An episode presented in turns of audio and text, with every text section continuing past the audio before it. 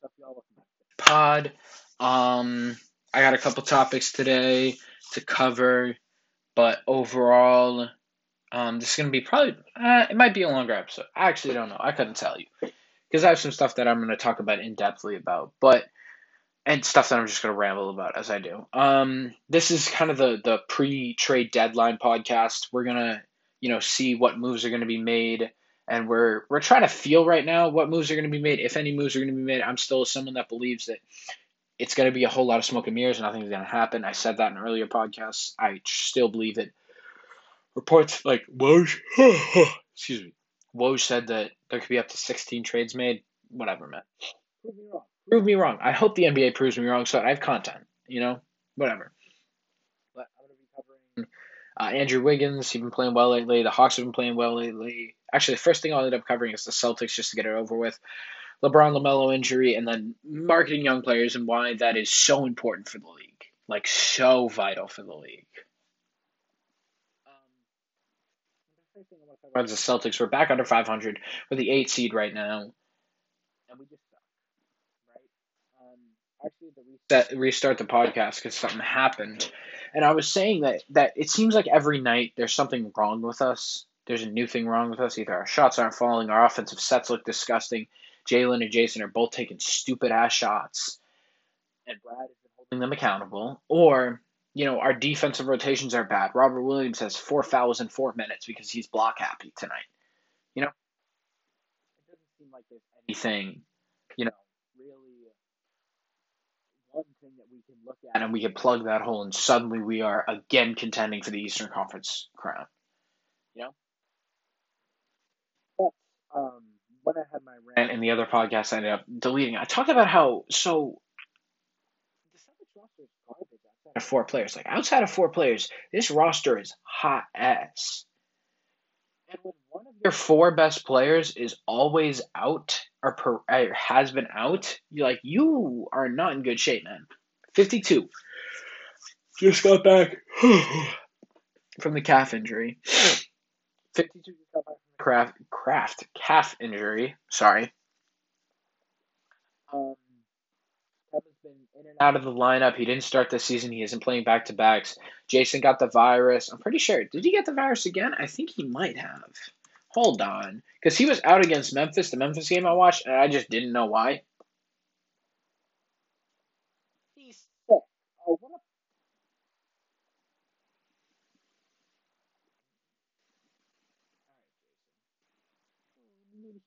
Shut up, dude. Get out there. What? Anyway, I guess I guess Jayson Tatum's a little sick. JB's the only one that's been consistently healthy. So when you have a ra- roster that is four men deep, you're not good. And hugely falls on Danny Ainge's shoulders. Like hugely falls on Danny Ainge's shoulders. I still don't know why we gave Tristan Thompson nine million dollars a year. That's crazy. But that is neither here nor there. What I'm trying to say is that the Celtics are they just suck. They're not good enough. They aren't. They we, our roster's terrible. It's just not good. And you know, hopefully we'll make moves at the deadline. We better if we do not make a move at this deadline, just one move. Just use the trade exception.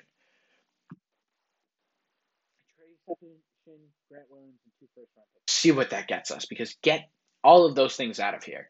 I don't want more first round picks that we're just gonna waste on young guys that never get an opportunity. That's not fair to them, and it's not fair to us get rid of the trade exception, or I, I so help me God, if Danny Ainge doesn't use this trade exception, I'm gonna murder him myself.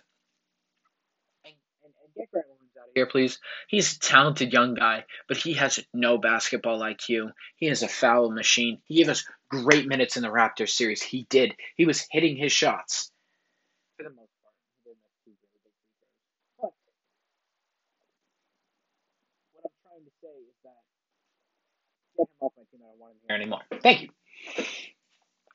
But that's besides the point. The Celtics just have a lot of problems, and I would love to focus on the team as a whole rather than trying to get this one specific need because there are a lot of needs. Hopefully, we do. I'll be really, really upset if we don't. But here to talk about Wiggins now. We are here to talk about Andrew Wiggins because this man has played really, really well as of recently. Like over his last um, last five games. they went, they won. So they won three out of five of these games. Right? One three out of five of these games. Wiggins had 28. Oh my god. Hold up. My man's had 28 points, three rebounds, two assists, three steals, and three turnovers, not three blocks. So three turnovers. Um, he had 15 points, one rebound, three assists, 17, 5, and 5. Um, 46, 48 and 4, and then 29 and 2. And in the 40 point game, he had four steals too. Like, he has just been, he has been getting better this season, and I don't think he's getting the love that he deserves, right? I'm, I'm someone who has slandered Andrew Wiggins all the way. All the way I've slandered Andrew Wiggins. But he's shooting better than average He's shooting 38% on five attempts. He is contributing to a very good, uh, not a very good, but a, a, a respectable NBA team. and as of right now, a winning NBA team. As they're still over 500. And the Warriors, you know, they're a playoff team right now. They would be in the playing game. But also, he's playing defense. And, and I think that just Andrew Wiggins deserves to get a little bit more recognition than I think the mainstream media has been giving him, and even social media has really been giving him, just because he isn't what we expected him to be. He's a bust by comparison in the sense that he was Maple Jordan, you know, coming out of high school. Coming out of, eh, going into the draft, he was Maple Jordan. You know, he was supposed to be that that next guy up. And he just really wasn't, which is unfortunate. But Wiggins overall, I think has played really well lately, and you know, it's it's good to see players get into a correct environment and and thrive. You know. Uh, next up, we're going to talk about is the Hawks. So the Hawks were fired. Whoever their coach was, I completely forgot who their coach was. They hired Nate McMillan, right? Who I initially liked the hire because Nate McMillan's way more of a defensive minded coach. I felt like he would iron out some things with Trae Young that seems to be affecting the locker room. Like he would hold Trae accountable. And I also think that he was just kind of like that stable coach that they needed. You know, you're not taking a risk on a young coach. You're not trying to teach an old dog new tricks. You're just getting a consistently good NBA coach.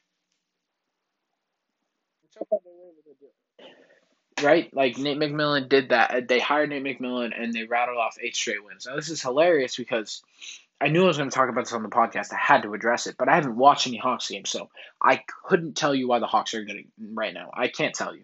Is it just because they're finally getting healthy and we're they're really starting to mesh together? That could totally be it, man. That really could be it. Is it because of Nate McMillan? Maybe. I don't know. I haven't watched any Hawks games this year because I personally hate watching Trae Young play. Hmm. Excuse me. But I went to, I went to turn on the Hawks at the Clippers. I so Hawks fans have been going wild on Twitter lately. They've been going wild on Twitter lately because Trae Young didn't get an All Star spot, and and and they on thinking Trae Young's playing really well. So Hawks fans have been going wild on Twitter. So it's funny because I knew they were up. I knew they had won eight straight. Um, I wrote down in my notes that the Hawks were on an upward trend. In my head, I was like, I have to watch at least one Hawks game to try and figure out what they're doing better. And I ended up tweeting out, Hawks fans better enjoy this while it lasts. And I thought, I, I as like a third party, if I remove myself from the situation, that is hilarious to me. That on my Twitter, I was like, I was kind of like, man, fuck the Hawks. And now on the podcast, I'm supposed to like praise them and be great and be like, this is why they're doing great. I think that's really funny, but that's regardless. I go to watch this Hawks game, right? Because they've won a straight, and you talk about them on the podcast, and they're up 20 on the Clippers. They're up 20 on the Clippers. I was like, holy shit, man, this Hawks team might be for real. This Hawks team might be legit. And Luke Kennard said, hold my beer. And he came in and he was lighting it up. I remember he had two shots in the in the third quarter back to back. I was like playing 2K with the boys too, so I'm not fully paying attention, but I see him hit two shots back to back in in the third quarter, and I'm like, damn, all right, it's like a it's like a 13 point game, and then I see him hit a half court shot. He hit a half court shot, and it's now a 10 point game. And I was like, hey, okay, Luke Kennard, I see you, bro. What's up? What's up with it? And then I slowly watched the, the, the Hawks just blow this lead. Kawhi hit that one shot and was like, damn, bro, Tyrese Maxey, he either he had a block and a dunk, I'm pretty sure, that were both like big momentum shifts. Baldwin was going crazy. He was awesome. It was a really fun game to watch, but it was just ironic to me, you know, that the second this happened with the Jazz, right? I endorsed the Jazz and they slow down. I go to write down and talk about the Hawks, and then they instantly blow a twenty point lead to the Clippers. I think that's. Maybe hey, if it happens a third time, if I predict, if I write something down and then it starts to go downhill, it happens a third time. There might be a curse, man. There might be a curse. Um, speaking of curses, speaking of bad things, LeBron got hurt. Now, tell this story, I was going to the courts to play basketball with my friends, and I was there with my friend Dominic, right? Me and Dominic, the only ones there. We got there early, whatever. We just shooting around. Dominic goes, "Hey, you see Bron's injury?" And I was like, "What?" I was like, "LeBron did not get injured." And Dominic's someone who will just troll like for fun, like to make to make himself laugh. And so I was like, "Man, you trolling? Like, shut up. LeBron did not get hurt." And then he was like, "LeBron just did get hurt, but okay, don't believe me." And so then we run a we ran we ran a game I think, and then I went on my phone and went on Twitter and I saw that LeBron got hurt and I was like, "Yo, what? LeBron got hurt?" And Dominic was like, "I told you, idiot." It's just, and I, I I tell that story because I think that that's a really good way to sum up how LeBron is perceived by everyone. That just this Iron Man. LeBron doesn't get hurt. LeBron don't get hurt. The hell? But he's now had injuries in two of the last three years. Granted, the groin injury was different because the groin injury there wasn't it was kind of like an off of the out of play injury where he just got hurt. Sprain like he just got rolled up on. He literally just got rolled up on. That happens. He hit a three after he walked off on his own power. I'm not worried about LeBron. You know, I'm not worried about his health, but I just thought that's a, a little bit of a funny story because you know that's our perception of LeBron is this guy who never gets hurt. But this is an interesting, um, you know, it's it's a thought thought provoking situation because how far are the Lakers going to fall? Because right now they're three and a half games out of um, first place, but they're also three and a half game. Mm, they're four and a half games out of like the seventh seed, right? So they could rise or fall quickly. And this is the where every win matters. You know, not a crazy idea to think that the Lakers might be a six or seven seed this year, man. Because if AD comes back, unless AD starts playing like he did in New Orleans, which he hasn't done in like a year and a half, two years, I don't think the Lakers are going to be a lot better. I mean, obviously they'll be marginally better with Anthony Davis, but I don't think they're going to suddenly, you know, go on a uh, five game win streak with just Anthony Davis. I don't think that's going to happen. But we'll have to see.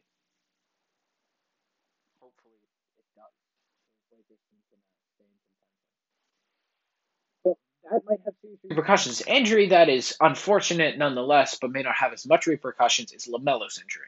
Right? Obviously, if you're a Hornets fan, this is going to have huge repercussions. You guys definitely aren't making the playoffs now. I'd be shocked if you did. Making the play-in game, but I don't know if they make the playoffs.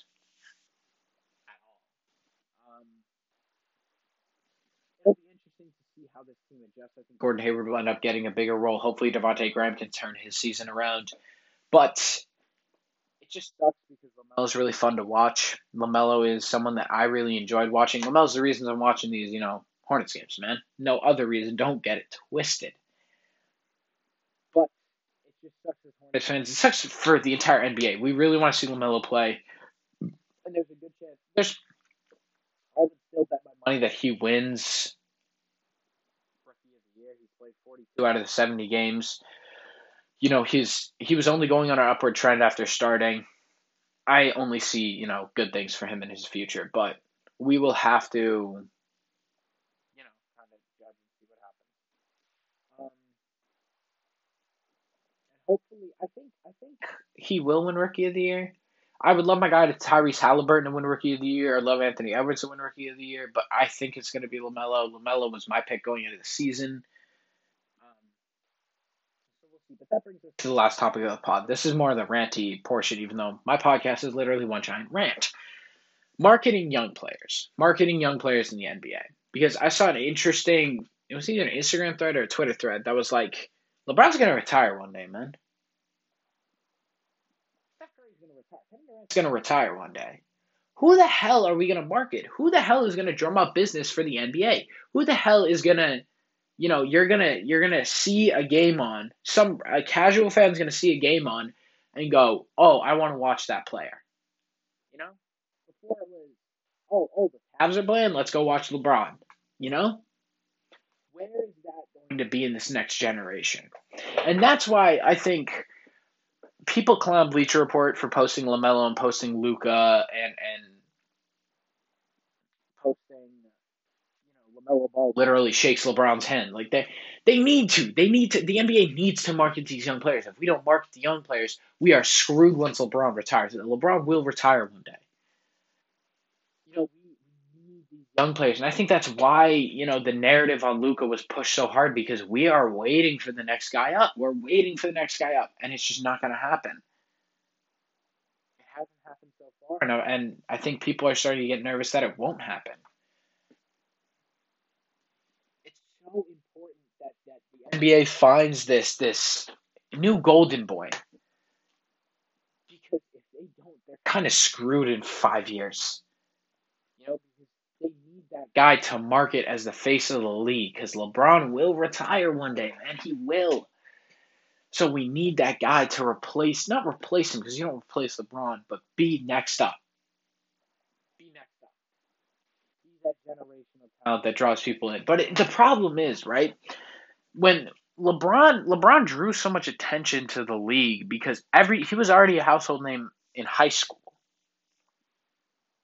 And Zion kind of was that, and Luka kind of has been that, but but we haven't had that guy that has just come in and really really done it. Zion was the most hyped prospect since LeBron, but he doesn't draw the that LeBron did. Like you could say, oh well, he's in New Orleans. LeBron went to Cleveland, man. LeBron went to fucking Cleveland, and he drew in NBA fans. Maybe it's because they have two very different games, and that is probably what it is. LeBron's game is flashy, man. It's fun. His uber athleticism, his ball handling, the way he hits some disrespectful step back threes. LeBron's game is fun to watch. Zion's game is not that fun to watch. It's it's cool to watch, and as an NBA, as a person who plays basketball, I can appreciate that. But it's not really fun to watch. Bully ball is not that fun to watch. And so it's very it's, it's going to be interesting to see if that next guy comes. Because right now I don't think there's any golden boy yet in the NBA that's that's supposed to be next up. Luka definitely has a candidacy. Giannis has a candidacy. A. Zion has a candidacy. But I don't know if any of them will. I just don't see any of them doing it. Even Luka. I believe he's going to be a great player in this league. I would, I would be surprised if he met the expectations that have been set for him. Multiple MVP awards, multiple championships, winning in Dallas. I would be shocked if he meets the expectations that we have set on him. We'll see. Same thing with Giannis. LeBron is one of those few guys that you set heavy expectations on him and he meets them. You know, he is one of those few guys that has done that. So it's very important that the NBA try to market their young players and try and try and get these guys in the spotlight. But I think that's to wrap it up for this pod. A bit of a shorter pod. Kind of wanted to force one out. Not force one out, but get one out before the trade deadline happened so that I had some content out there. I had my notes sheet cleared for the trade deadline. And um, we'll see if anything big happens. Hopefully something does. If it doesn't, if Danny Ainge does nothing, I will be here ranting about him. So stay tuned for that. But thank you so much for listening. Like it, rate it. Y'all know. Tweet at me at the 3D podcast. Any questions, any comments, any concerns. And uh, thank you. Peace.